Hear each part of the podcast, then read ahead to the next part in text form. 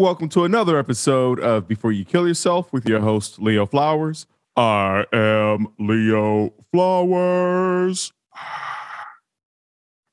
Uh, today's guest is author Tricia Huffman, who is the author of F the Shoulds, Do the Wants. I- I've listened to different interviews with you, Tricia. Well, first of all, welcome to the podcast. Hi, Uh, thanks. and I've heard you talk about uh, dealing with chronic pain before. And uh, before I have you, before I ask that question, my first question really is what got you out of bed this morning? Mm. Well, the honest answer, what got me out of bed this morning is that I have two children and they have to be at school and I have to feed them breakfast and pack a lunch. So that is what gets me out of bed most days. Yeah, how I, I now are you one of those make make the the uh lunch in the morning or do you like make it do you do a Sunday where it's like a factory line and everything's prepped for the week? You know, I do it in the morning, and that's like one of the small shoulds too that like would mess with me, right? Because I would feel like I see other moms like pack meals at night and how they talk about how organized they are by packing the lunch the day before. So I should do that. But it never like felt right for me. And like I, because of the you know, chronic pain, I have fibromyalgia, I don't have a ton of energy, to be honest, which I think surprises people, even me, because I'm a very energetic, alive person. But I don't have much energy. So by the end of the day, I'm done. So, like, stuff like doing the dishes, cleaning up around the house, packing the lunches, that things that you would think you should do to be like an organized, whatever grown person. I always do better with those things in the morning. Oh, me too. I'm I so Michelle, my girlfriend, is very good with doing it throughout the day. It's her like reprieve because we both work from home. Me, I need to I need to bask ta- wait, batch task batch ba- ba- batch task where I'm I like, do that sounds good to me. where like I'm doing all those things at once. Where like I'm doing the dishes, laundry. Like if I'm cleaning, I'm cleaning. I'm not doing anything else. Or Michelle can like send emails and clean. She could do laundry and um and you know talk on the phone. Like I, I'm like if I'm I can only do one thing at a time. I can't do that back and forth or intermittently. God, I can do a little bit of both. And again, because I have young kids, that there is a part of me that's like, pick up things as you see them walking through the house. But then again, then I will be like, well, I will never stop. So it's just like a lot of it is walking through my house as I'm working from home and being like, I will get into pickup mode later because this is the thing I want to focus on. yeah, and, and let's be honest, because you brought up a good point. When, when people talk about social media, they talk about how like, oh, you know, social media is so bad for our brains, and uh, um, you know, we end up comparing ourselves to social media people. But even before social media, we were comparing ourselves to other people. You talked about comparing yourself to the other moms and feeling like you should be doing what the other moms are doing and uh and and so my question is like have you even asked like are they really doing all the it's because it seems like from the outside that people are doing everything and they're doing nothing so then you go i should be doing everything Yeah, I think and this is, you know, the big thing about my book and everything I do period is like allowing yourself to do what works for you in the period that works for you because also knowing that we change. And so yeah, I do know some super organized moms that will do everything, you know, like they like everything is just like to a T and their kids' lives, like they're going to all these things that but but I also now know a ton of moms that basically were just like wow, we did it. I don't, you know, I, I kind of like, you know, I had, I met a, or I was with a mom last week was like, uh, I gave my kid an Oreo for breakfast last week because we were out of groceries. I'm a terrible mom. And I was like, I mean, sometimes I take my kids for donuts. They're probably made out of similar ingredients, right? So, like, I get it. You're not going to give your kid Oreos every day, but like, let yourself off the hook because you, you know, like a waffle with syrup and they're like, of course, like, and I am, I too, like that was a lot of shame that I carried too, because, because of my chronic pain, I went really into wellness and natural healing and natural eating. And that really helped me a, bu- a bunch. Um, but then because of that, I kind of got like so I have to be this way that I still then now will feel like, not now. It took me some years of getting over this like shame of like, I'm not eating the highest quality, like, I can only eat almond milk that I have milked myself. And so now I have bought this. Like, you can get so focused on so many things. And then I think what's worse is the emotions around them. Them like, yep, I bought that oat milk that they're talking about has these oils in it. But what's worse, me freaking out and having anxiety because I've been drinking oat milk with oil and I didn't feel any differently in my body for two years. But now oh no, I've been poisoning myself. Because I didn't apparently make the healthiest choice. Like, there's always going to be something that comes out about something, and like this shame again of like, oh no. And now I'm like, it's it's going to be okay. Like, I was raised on junk food. I mostly give my ch- children healthy things, but like, let's like, it's okay. It's okay, parents. yeah, there is shame that comes from uh, self help or, or gaining knowledge. You know, you, you read so many self help books and they're like, well, this is how you know you you should communicate, or this is how you should eh, X, Y, and Z. And now you're you keep learning about all these ways that you should improve or could improve, and then so every time you you fall short of that, it it just piles on the shame and the guilt. So I mean, it's like self help is supposed to help you, but then it it actually over the long term ends up having you feel worse because now you're too aware of how things should be and you're just like oh you know what? I'm nope because uh, I, I know so let me ask you this. If for somebody to get to f the shoulds that tells me that you weren't always a, a, a f the shoulds kind of person. That, that tells me that you, you were um you know you probably started off as uh, Uh, feeling like you should do all these things and comparing yourself to others. Take us through that journey. What how how did what what were you before you were F the shoulds? Yeah, so my life is kind of like two key moments that shaped a lot for me. And so then when the idea of like where I got clear of actually like kick I kicked the word should out of my life at a time. And it was so confusing to me that I was choosing to focus on this because I was like, I don't live a life of shoulds. Like, I live a life that I want. Because when I was 15, um, I was suffering from a lot of undiagnosed pain in my body, stomach issues, like couldn't sleep. And I also was 15, which I think is a challenging, you know, time. Uh, and I did like, yeah, I felt so much like wanting to be acknowledged, wanting to be seen, like wanting to fit in yet stand out, like wanting to, you know, be special, wanting everybody to love me, wanting guys to like me. Just like I really like f- remember feeling like just like feeling so alone and like craving this belonging. But yet I was like popular.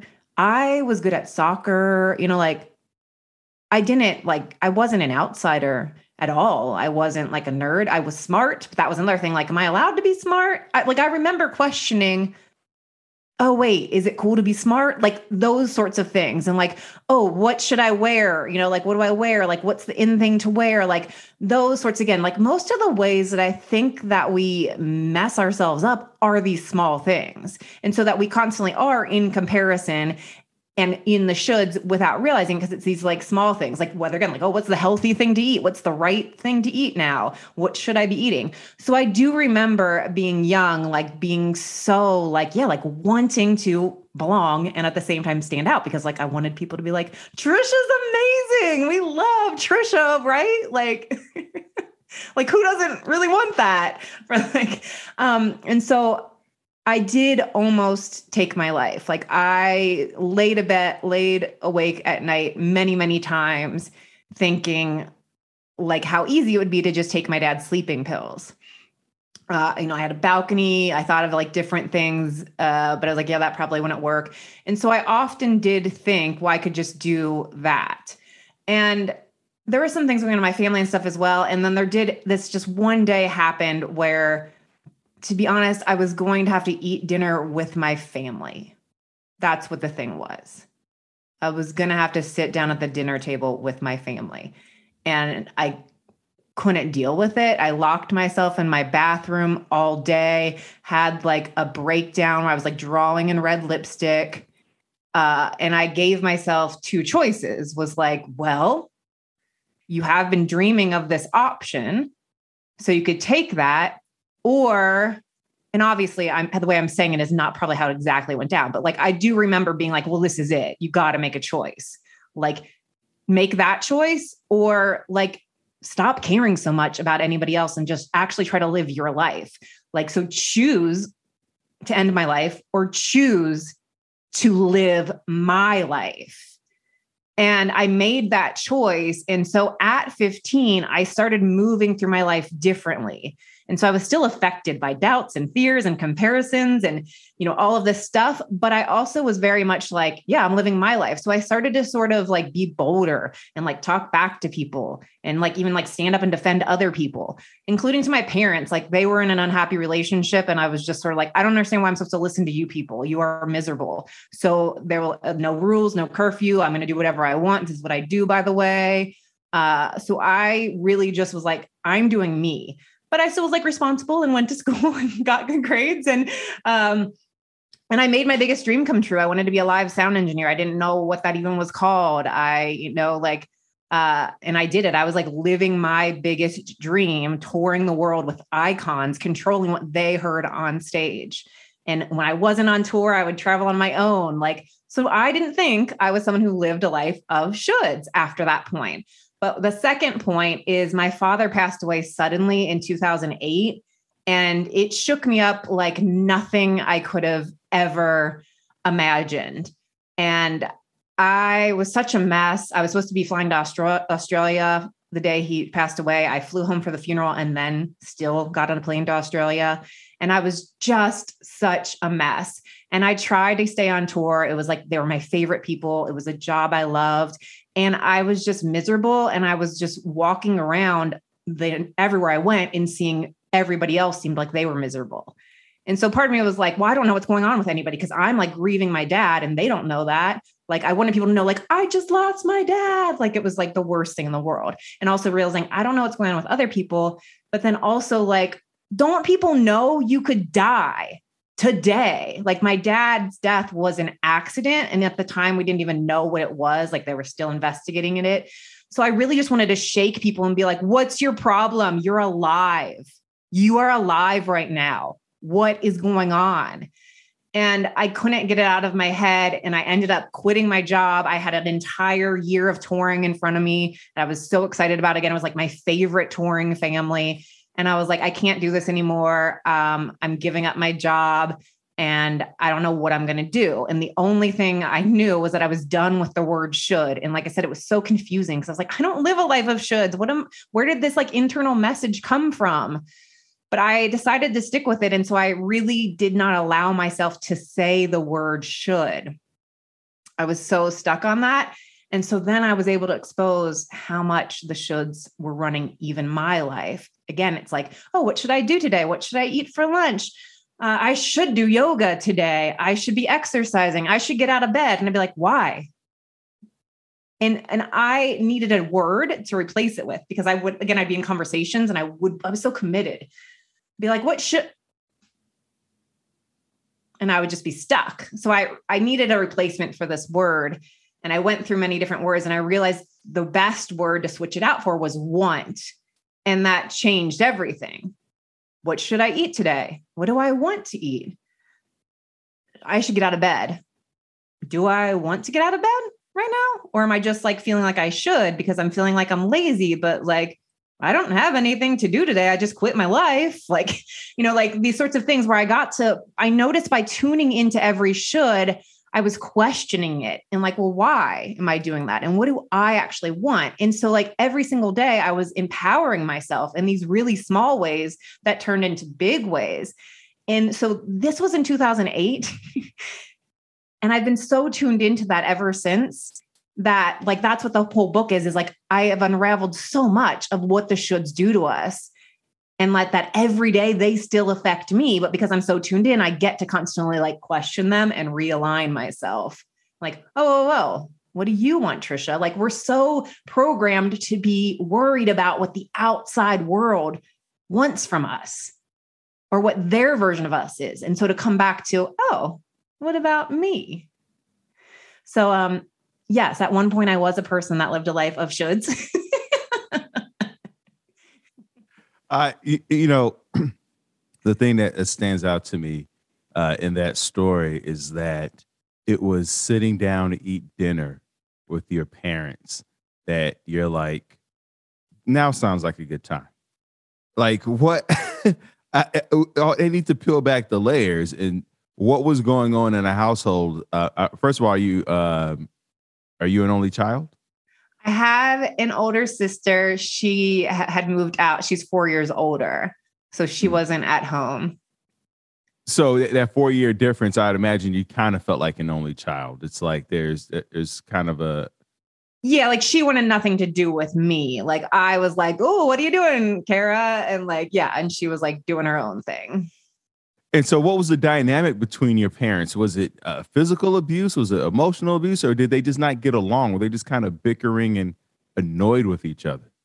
I never saw any abuse, but it's like I remember being in fourth grade and them separating, and like back then being happy about it. Like you know, like I don't have very many memories from my childhood, but one of my earliest memories is like hiding in my sister's room when I was like you know, like very young because they were fighting and the dog was like hiding with us. So I don't really, I have very few memories of them being happy, but I do have some. um, but yeah, they, they just didn't get along and were very different people and uh, you know it's I, I know it's like of course how they were raised and so how my mother was raised affected and so she was very much worried financially about things and and for a while she was even the person that was bringing in at that time probably when I was in high school, I think she was like the solo breadwinner of the family. Like my dad had like tried to do his own business and it didn't work out. And so he was unemployed for a long time. Um, and it was like hard. Like I think he was 40, which is like back then it was like he's so old and now 40 seems young, right? And back then getting a job at 40 was really hard.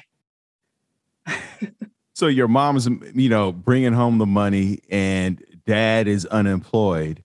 And especially at that time, I mean, a man's identity is so wrapped up in finances and, and you know, I mean, he definitely probably had the the shoulds like I should be the breadwinner. I should be making the money and I should be supporting the family.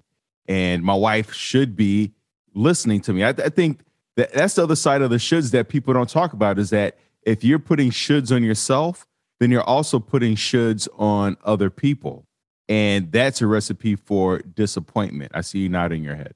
Yeah, yep. And like, yeah, I talk about all that in the book. And like, cause yeah, it's again how it's related to disappointment and our expectations of others and all of that. And I don't, again, like, so my dad, like the memories I have of my dad are like him buying us season tickets to concerts, him throwing a Jimmy Buffett party, him buying a boat when he couldn't afford it.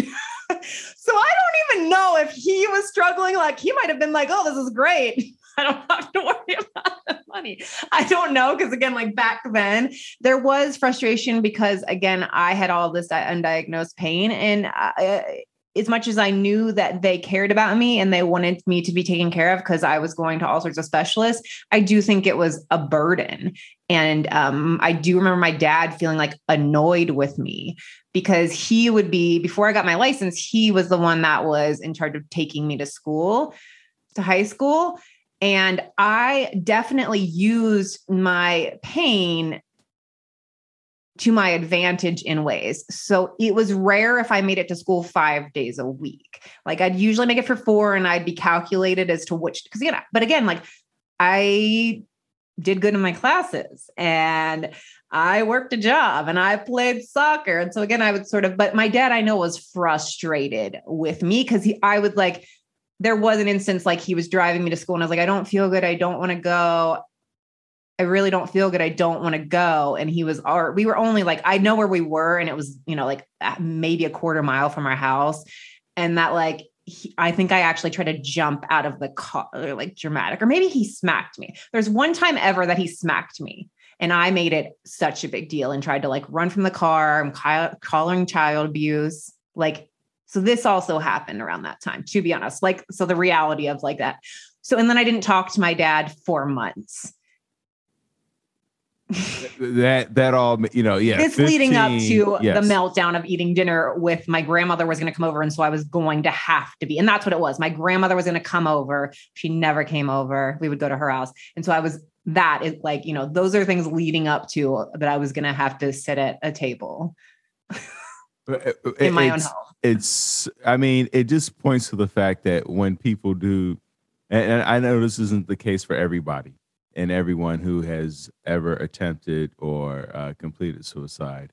But for so many people, it's these small windows of, you know, oh, I have to go to this thing with my mom and, you know, or I have to sit at dinner with. It's like these small little things that uh, individually seem in, insignificant, but really uh, are is uh, it's the buildup. It's everything that happened before it that's led up to this seemingly small incident that that can be a trigger. And so, you know, for you to sit there and actually think through that of like, I have options here. I can do this or I can do that. And how did you recognize at 15 that you were running on someone else's operating system. Because to me that's what shoulds are on some mm-hmm. effect like it's everybody else is programming you of how to behave uh, what to expect and you're trying to live up to that. How did you realize that oh i'm I, am i am exhausted from trying to live up to everybody else's expectations yeah. And it is so like interesting. Yeah. Thinking back and that we're like laughing about that those are the things that were like adding up in that time, but really it was so much more. And that, yeah, if, I had made that other choice that day, everyone nobody would have been like oh we thought this was coming or like there would have been there would have been like barely many many clues like sure i was an angsty teenager but i was still like yeah as we said getting good grades playing soccer, working my job, had friends. So yeah, you really just never know, which is so tricky. Um, I don't know. So again, like I do always feel like I remember having like these more open eyes to things. Like I remember being in elementary school and my best friend, based on we lived in the same neighborhood and had, you know, like older siblings too. So like that's how she became my best friend um like which i'm now realizing with my own kids like right that person's your best friend but they're kind of a jerk and you're really just for like i'm hoping like you'll meet a different friend. Like it's like sometimes you become friends because like oh you're in the same everything is that person. Like, so i've been thinking back to my own friendships and so um that person became my best friend and i remember that she was someone that would like on a tuesday be like we don't like so and so today. And i would be like but I like so and so.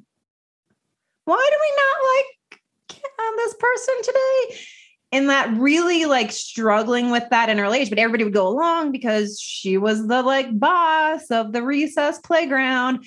So I remember early on being like, these things don't make sense. Why do we? I don't understand that. Um, but again, like I don't, I think I don't know that day. Like I remember that, like I remember these two kids, and I don't know if I chose to play with the other person or not, or if I went along with it, even though I didn't understand it. I can't remember that part of it. So I do remember just paying a lot of attention to those sorts of things early on. And honestly, you know, I got a little emotional when you were asking that question because I was like, I mean, it might be, hey, thanks, parents, for having a terrible relationship. in that I was visibly so, why don't you people get a divorce? You're obviously unhappy. That again, like me being witness to miserable adults as a child in me, obviously not in all kids, was made me be like, well, that's bullshit. I don't want to live my life like that. Like, what is this all for? You know so i in some ways them having a terrible relationship and trying to stay together for the kids or religion. My mom i was i was raised in catholic schools like you know and that was my mom had so much shame for when she finally did get a divorce. They finally did get a divorce by the way when i was graduating college and i was like really? Like i remember them being so excited to call and tell me thinking tricia's going to be so happy to hear this news. And i was like laughed like now you guys I've been out of the house for four years. yeah, your, your, ghost would have been pissed. your ghost would have been like, "What?" Um, and you know what? What I am picking up from this story is, you know, and I can hear the listeners saying, "Well, uh, you know, uh, you know, feeding my own wants. I mean, that that's kind of selfish. How can you feed your own wants?" And and and so many of us do struggle with putting our needs first. So that's why I love in your book around page 28 you talk about um, how to put your own needs first and and saying no to people because we feel like we should say yes and be there for others whenever they want us to be there for them. How do you help people navigate through through those moments? Yeah. I mean, what I always share about this, because I do see so many times with my own like clients, these people that, you know, it's like afraid to make these choices that would best support them from big to small choices again, that it's like this remembrance of like, so the energy that I picked up on uh, as a kid of like these people being unhappy and like me wanting to run and be like, escape that home and get far away. And I did. I was like someone that as soon as, high school, like, let me get out of here and never come back. Well, I mean, I do come to visit them anyway, but um, that when we're doing things that we want to do, that fulfill us, that make us feel good, then that doesn't just affect us. Like the version of me. And by the way, I had I made a similar choice. I am no longer with the father of my children.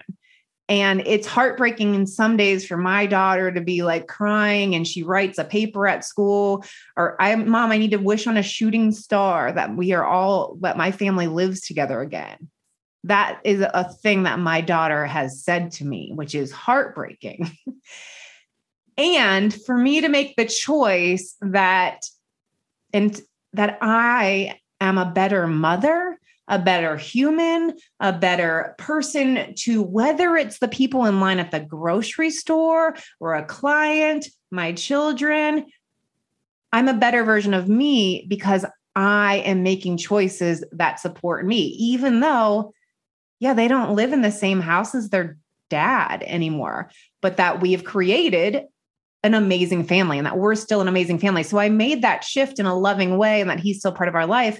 But like, you're a different person and everybody gets to benefit when you're making choices that light you up even when it might be like a struggle for them to get used to it or even if that means like they get less time with you you know like so there can be an adjustment period to when you start becoming someone that starts to say no or actually says you know or just even I've seen like mothers who have a, or people just have a hard time saying like even choosing the restaurant. Like so it's like they're always going to places they don't want to go because they're so loving and caring, giving. But meanwhile, they're kind of like resentful and miserable and like, you know, like even that, like giving up, giving yourself the right to choose the restaurant or to say, Hey, I'm going to go take a walk by myself for an hour because that's what I need. Oh, what my kids need me or my partner needs me or my blah, blah, blah.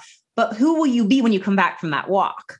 Like, uh, or like whatever, you're doing the things that support you. It's like imagining, I'm grounded, I'm alive, I'm fulfilled. I'm like, you know, I'm a different energy when I'm doing things that are once to me. And everybody gets to feel that rather than the resentful, like burned out, trying to do everything for everything person. You can like feel the energy of the shoulds and the wants, whether it's a choice you're making for yourself or other people can see that, like can feel that energy from you. Yeah, and I, I, think that what happens is over time, trust builds up because I think initially, so many of us struggle with abandonment issues that when our partners does say that they want to take some time for themselves, that they feel like uh, they're abandoning the person or the relationship or leaving them or there's uh, feelings of rejection come up.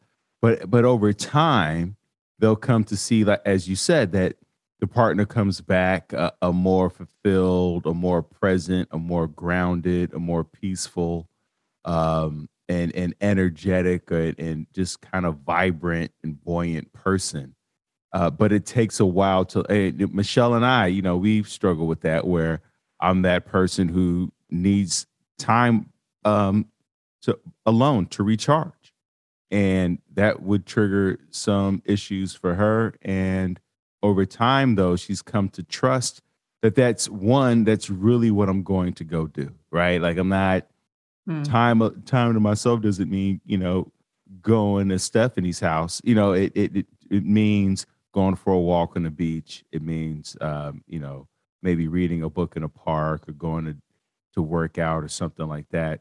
Um, and so when we build that trust, the, and over time, the relationship becomes stronger.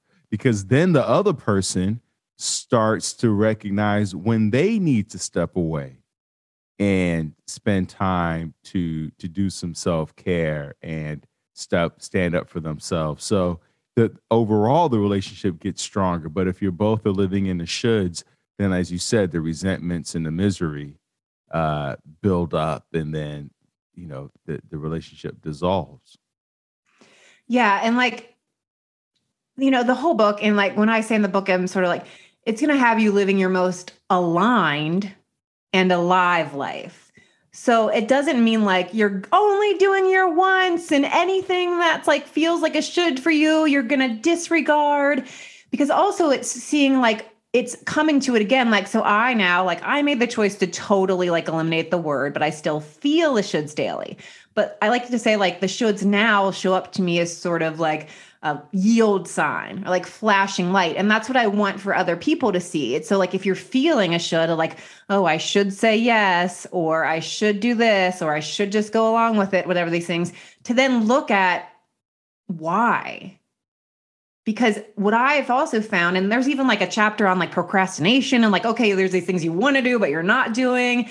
Um, but looking at the deeper, like why you're doing things, why you want to say yes, like why you're showing up for those people, whatever the thing is, why you want to do the dishes. Like, oh, I should really do the dishes. I don't, I don't want to do the dishes. When I get in a check with like, why do I want to do them? Because I'm going to feel so much better that things are clear. Or if it just feels like, oh, I should because I was taught that dishes have to be put away.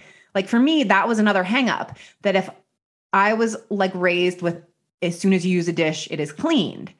But again, this is my energy thing. Like I sometimes go to bed with dirty dishes. You guys, sometimes they stay for more than a day. And I have had to deal with a lot of healing shame around that. Cause I must I must be a lazy person. I must be unresponsive, like, you know, irresponsible. So again, like I, but I get to check with myself of like, why do I want to do the dishes? And right now it's like, well, yes, that is an option, but also I want to spend time, quality time with my kids right now. So that's the choice I'm making. Or I want to get to bed because I'm tired. And then when I come back to the dirty dishes and I start to feel like, oh my God, I should have done the dishes. I'm so lazy. I'm so irresponsible. And again, I get to check back to why did I make that choice? Right. Okay. And so right now I want to do the dishes you know, because I want the house to be clean. So again, it's like always getting checked back in with because it should have is a big one for most people in the shames. And again, in these small ways and in big ones to then just be able to be with yourself in the present moment. But again, like you're showing up in your relationships, in your business life, and whatever you're doing with less like resentment and less like, oh, I can't believe I said yes to this and stuff. You get back to why did I do this? Or why would I want to send those emails right now? Because then it won't be weighing on me. Even that, it doesn't have to be like because I want to be a good business person. Like, how will it make me feel is another reminder for me to do the things that I want to do realistically, but they're showing up as shoulds right now. but like, so this aligned, you're showing up as aligned, and people can feel that from you. People can trust you. People can depend on you because they know that you're being honest and you're real and you're saying yes when you actually want to and not just because you feel like you should. Yeah, because sometimes we forget why we are engaged in doing the things that we're doing uh, you know, we forget why we're going to go work out or why we're eating a certain way. And we do need to remind ourselves of, uh, the, you know, what what part of it that we love or what we're looking forward to or or maybe even what we're trying to avoid. You know, there's certain foods that maybe you're not eating because of the pain, the physical, the literal physical pain that it brings. Um, I know at the beginning, to just to backtrack a little bit, you're talking about fibromyalgia. What, but and I I know that there is uh, some chronic pain, but what are the symptoms of fibromyalgia? In case someone listening is struggling with that and has no idea, and they just think that they're lazy and you know don't want to do anything. Yeah. So even though I was diagnosed in 1999, I believe. And that was when it was first becoming like a word and uh that it was it, like I was so misdiagnosed for so long because it was they were still trying to figure it out and it honestly still feels like something they give when they're like we don't really know. Um so there is uh you know chronic pain, chronic fatigue, there can be a lot of digestion issues um, joint swelling. Like I recently went to just get a physical, you know, basically just to have my insurance pay for chiropractic and acupuncture because those things really help me. And they had to do blood tests and they ran blood tests for a basic physical and they had me going I had to go back to like uh I forget the name of the doctor but I had to go get, I had an x ray of every bone in my body. I had to get so many blood tests because some of the blood tests came back. They were like, oh, we might, you might have rheumatoid arthritis. You might have this, from inflammation. At the end of all of that, again, they were like, well, I guess it's just the fibromyalgia. but part of me was like, well, see, there is something wrong with me because they had these tests that triggered. But so I remember at one point that it was good for me to describe it as like I had the flu all the time. Like, so really, like I to like, and I said in the book, like, you might think that I'm like a super highly motivated person that jumps out of bed. Like, no. I have to put in those days when the kids are at their dad's, I will be in bed for like three hours until I wake up. Like it's actually hard to get out of bed. Um, but because of that too, like I feel like I had some gifts in dealing with this chronic pain. Like one, in that it sort of made me always take care of my body. And so like I was someone that was like, yeah, no, I need to rest and I can't say yes to everything. And I have to actually take care of myself because if I don't take care of myself, I can't show up for the life that I choose to live. Because again, like since that day at 15, I do always have this background reminder of like, hey, you chose to live your life, not just to live a life and be alive. You chose to be alive. So, so now I'm like forgetting what I was going to say. Anyway, so um also the fibromyalgia pain, I realized a long time ago, back before it was diagnosed, that I would feel worse when I was doing things that I didn't like that I felt like I should. Like I remember getting this job at the mall because my friend who was again, I was always friends with the cool kids. Um, the coolest girl in school had a job at this place. And so I was like, they're hiring Tricia, get a job here. I was like, okay, yes. And I hated it, but I was like, I have to know, like I should love it because Jill does. And I would feel miserable every day, like so sick that I had to work. And then I quit and I didn't feel like better. But what I've noticed my entire life is thanks to my chronic pain, I have a greater indicator of when I'm doing things that I actually want to, that light me up, that fulfill me and bring me joy. And when I'm like just forcing myself to do something because it feels like a should or is expected of me. Again, like I do a lot of mindset work for when I do have to actually do the thing. and how can I want to do this? But for me too, it is like living a life where you're doing things that bring you alive that are once for you that you bring you joy like i chose to live. And so there's that. And also like i don't have as much pain in my body because i don't pay attention to as much pain in my body when i'm actually living a life that fulfills me. So i'm not saying that this works for everybody with any sort of chronic pain condition or that but i and it's like oh it's a miracle and you just do what you want and you're not going to feel pain no because like i said i still struggle out of bed and i still do a lot of things daily to take care of myself but it sure helps a lot to not be weighed down. And that's one of the things I also say like, I couldn't change my physical pain back then. Now I've learned a lot of things that help and support me. Um, but I could do something about the mental pain that I was causing myself and that I think we cause ourselves daily as humans. And then my brain still tries to, but I have to be like, hey, no, no, no, no, uh, no, I don't buy that. Or I don't know what, why are you trying to always have me in comparison mode and always telling me that I'm not enough? It, it, that, that rings so true. You know, uh, in some books, they call it psych ache, you know, that mm-hmm. mental pain.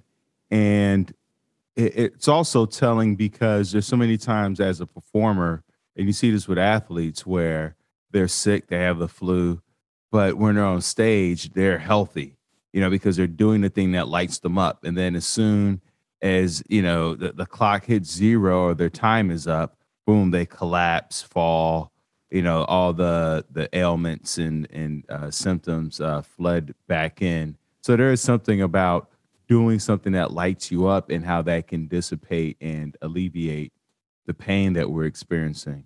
Um, in your book on page 64, you, you have a four step process to navigate through feelings. And th- to me, that's so important because so many people uh, are not um, aware of the the array of emotions and feelings that they have. You know, I, if you're like me, I grew up in a household where there was only two emotions: cool and pissed, uh, and maybe fine. I think is I don't even know if fine is a and good is not even an emotion. So uh, and and so piss. I only grew up with one emotion. Now that I now that I'm saying this out loud. Um, what, what can you talk to us about the four step process uh, of navigating through our feelings? Yeah. And so this is something I was able to like, I created for myself because again, I would start to realize, like, wait, I'm not using the word should, but I would feel the weight. Right. So then I would just notice in my body, like, when am I feeling discomfort? And, and sometimes it's like sort of, you know, I'd be like making lunch or doing something and, uh, or I'm outside and I'm walking around. I'm like, wait, why do I feel like angry right now? Or like, why do I, what am I, what am I like, what's going on? And so I would be like, naming it was always the first step. Like, what am I feeling? I'm feeling shame. I'm feeling anger. I'm feeling annoyed.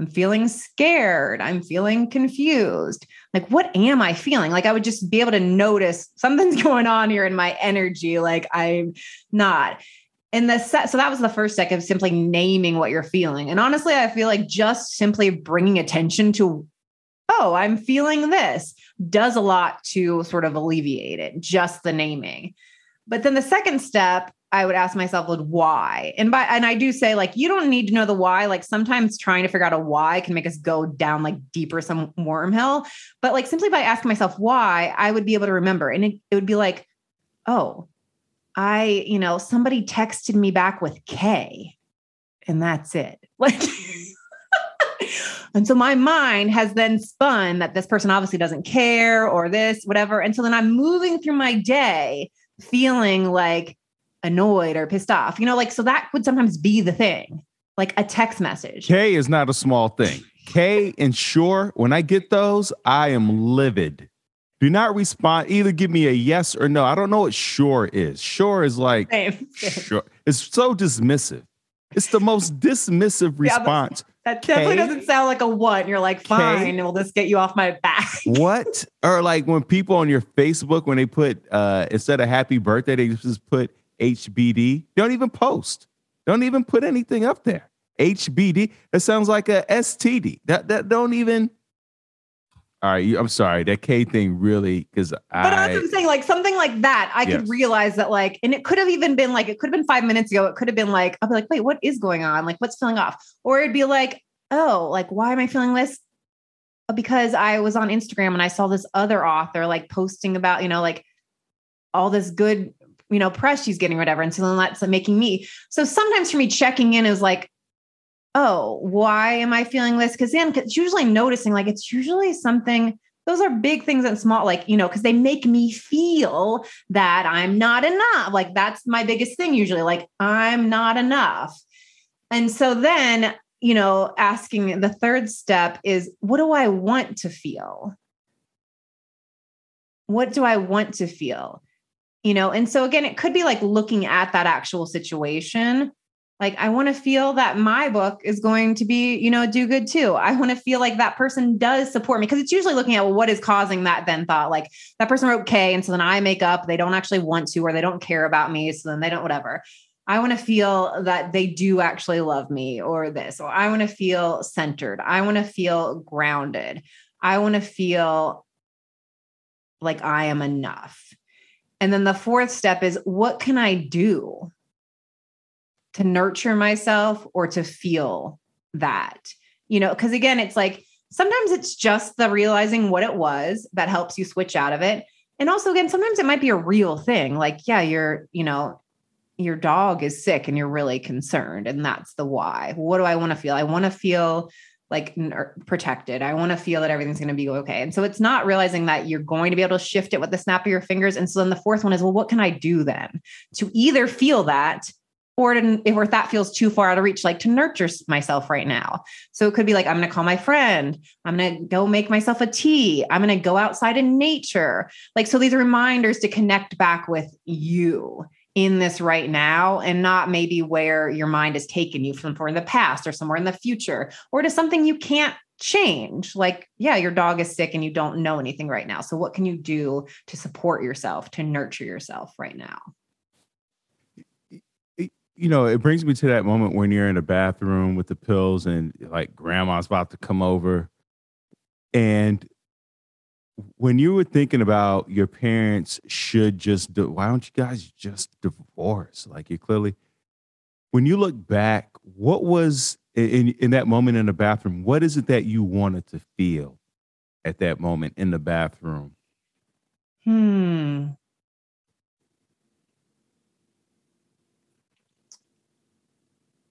You know, it's so interesting because again, I was so like an angry teenager so you would think like i'm trying to like be real about it. It's like not that you know oh i want my parents to come and tell me that they love me because they probably like they were and i'm like no stay away from me. You know what i mean?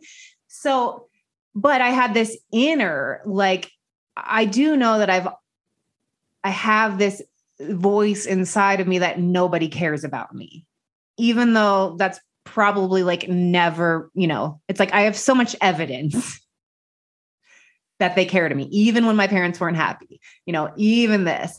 But so because I know, and I still have that to this day, nope, see, nobody cares. Oh, my, your book's, nobody cares. Nobody cares. Like I'm always catching myself being like, nobody cares. And so again, it links to this, I am not, you know, I'm not enough in some way.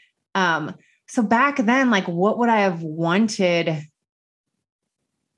it would have had to been like somebody that who was not my parents, someone that I loved and admired that was just like Tricia. You're here for a reason. Just live your life. And so maybe that was where my internal message came from. And also, you know, at that time, I can't even think of who that person would have been at that time. and it's not because there weren't good people in my life. It's just like the focus of that being so much living in pain and angst, even though people might not have realized that. Emotionally, what did you want? I understand you, you know, you hmm. shared with someone saying, you know, you're here for a reason, but emotionally, what what did you want to feel, I should say? What would I have wanted to feel? Taken care of is coming up for me. So I don't know nur- I guess nurtured. And maybe that's why I always go to what would nurture you. I appreciate you sharing that and, and, taking that moment to to explore that, uh, because you know there's so many times where um, I, when I'm having like thoughts of suicidal, when I'm having suicidal ideations, and and I let that storm pass. And, you know, I find a way to nurture myself through meditation or stretching or maybe just taking a nap. And for me, it comes, I always find myself coming back to peace. Mm. You know, like I'm, I'm so riled up. The, the pain feels so great. And it's like an internal like battle, war, conflict, uh, inflammation, a fire. And I, I go, oh, I just wanted peace. Um, and I forget it. I forget it every time. Every yeah, single time. Well, that you said that, I'm like, yeah, that would work. Because again, when I say nurtured, I feel that, but again, because of where I'm at, but I'm like, yeah, I was being like, you know, nurtured, but I was resisting it. Right. Like, and that's what it is. It's like I'm trying to go back to that place, which was so long ago, but also like being real again. Like, yeah, it's like I wanted to be nurtured, but at the same time, I was being nurtured, but being like, no, I don't want it from you or that way or this. So pushing people away.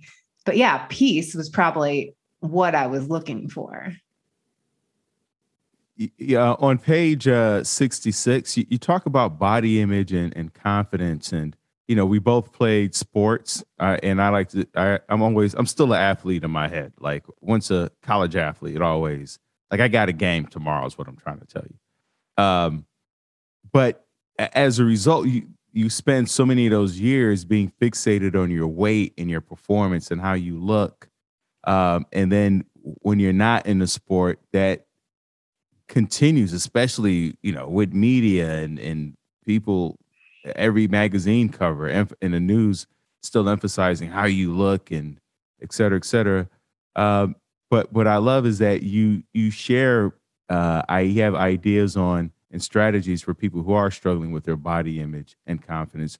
Could you share uh, a few of those with us, please? Yeah, and that too, like I mean, I grew up with diet culture and like my mom constantly dieting and not liking her body. And I think like she still struggles with that in her 70s, which is really hard that that's a reality of this world that you can be, you know, you can just still be like, I need to go on a diet and I need to lose weight like constantly. Um, so I was and, and I and I idolized supermodels and you know that was the time of George Michael videos with all the supermodels and everything. So I you know have always struggled with body image and feeling like and I'm you know like I guess I would say mid-size like I'm I've never really been overweight but like on that line I guess or you know I was never like easily thin. Um so I've always struggled with that. And that's still something like to this day that I have to like every day I have to remind myself of like my own tricks. And and it's in sort of and it's similar to that, the the process about what you're feeling. So I also, when I really got clear on this, is that I was having I just realized how much we're often judging ourselves, but we act as if it's the world doing it. And like I had this moment when I was about to go out on a photo shoot years ago for like my first website and I was so excited about it. Um, and it was going to be on the streets of New York City. And I had this moment right before I left of like, oh no, I'm going to be like standing on the streets where people can like walk by and they're going to see that I'm having my photo taken. And so they, these people, you know, these strangers walking around the street, they're going to be like, who the hell is that girl? Why is she having her photo taken? Like, she's obviously not pretty enough or thin enough or like cool enough or important enough. Like, what are all these people going to think of me? And I had this like moment of like, Tricia, you're still standing alone in your apartment. Like, I just had this reality of, are those these made up people out in the world who may actually think that about you. And they may, yeah, there probably will be some people judging me for that. Or is that you judging yourself for that? And it was be it would have been really easy to deflect and just be like, yeah, yeah, yeah, that's what people are probably going to think, but F them. But I realized that those judgments that I was afraid other people would have of me, there was some truth to them inside of me. And and it sucked but it also got me really aware of when i'm having these thoughts and when i notice the judgments are come up. And a lot of my work and the book and everything is self-compassion not to be nice to yourself. You know like we're so beating ourselves up. So again i could have been like oh you're already known as a joyologist you're a self-love person and here you are judging your body image just like, man, wow, these thoughts are really relentless. Are they ever going to go away? They may not. So, what am I going to do when they come up?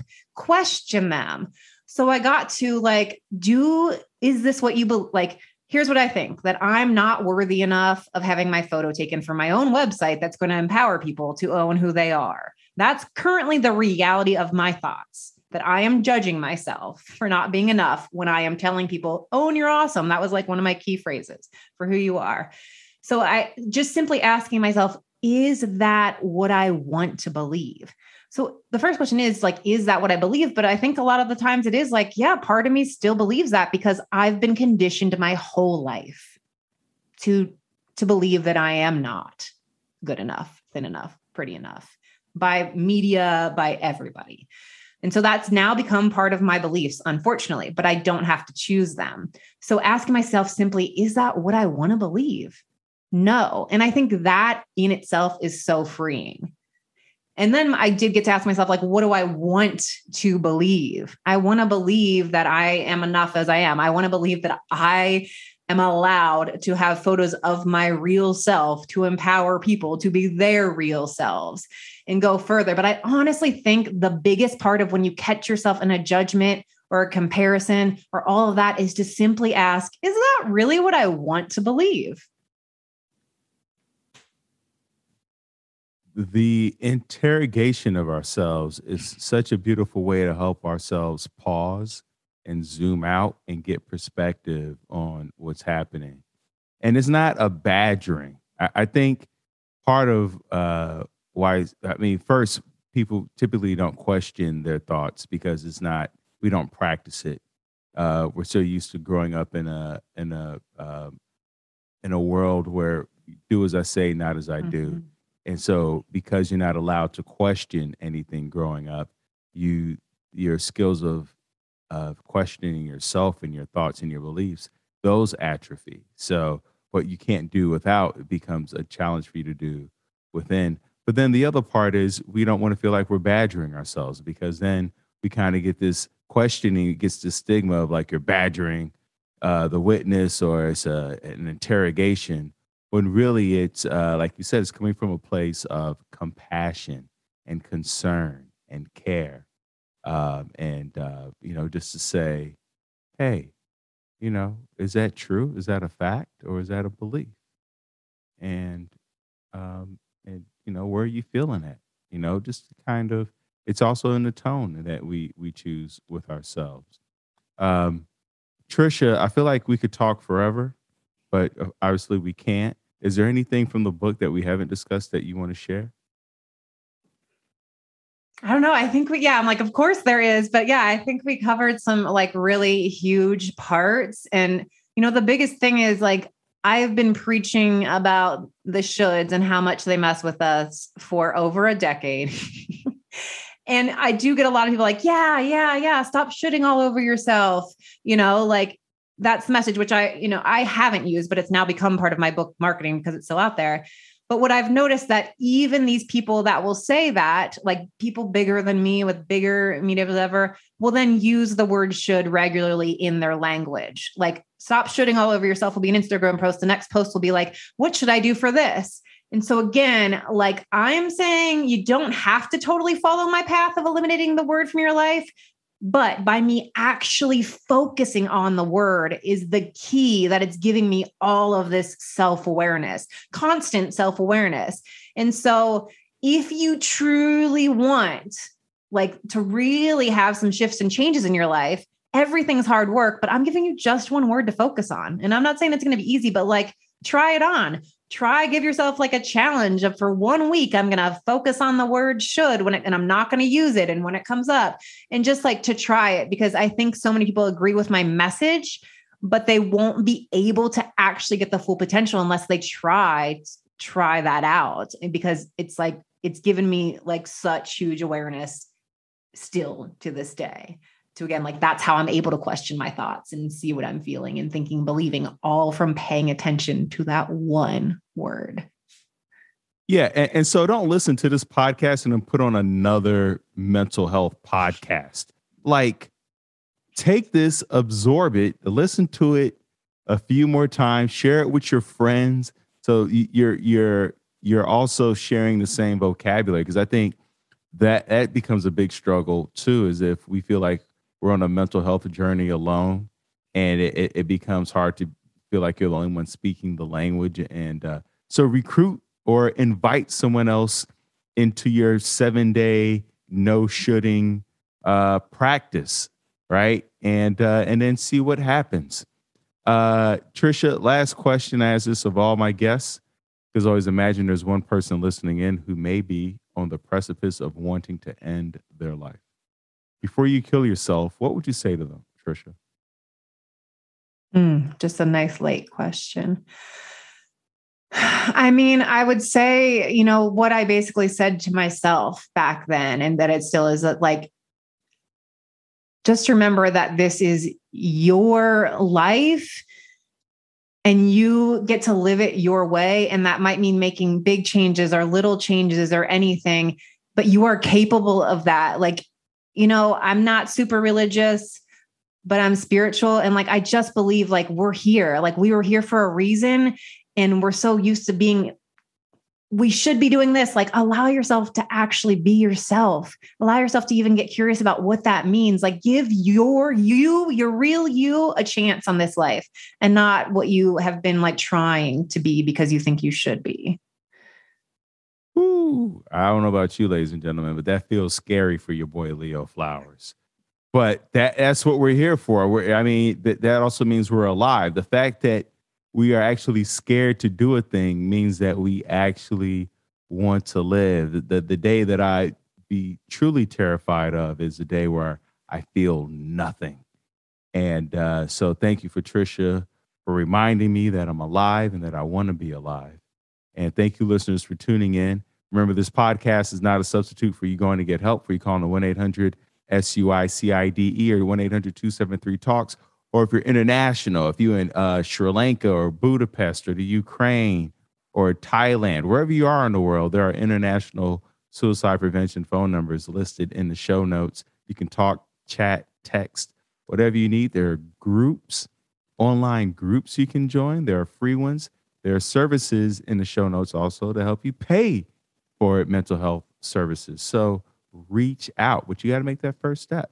It's not that you should, it's just that if you want to, if you, if you want to hang around, you know, another day, another hour, if you want to hear another episode, you know, pick up that phone. Uh, you can always go to thrivewithleo.com for one-on-one coaching with yours truly. Let's get to tomorrow together. Thank you so much, Tricia. Thank you.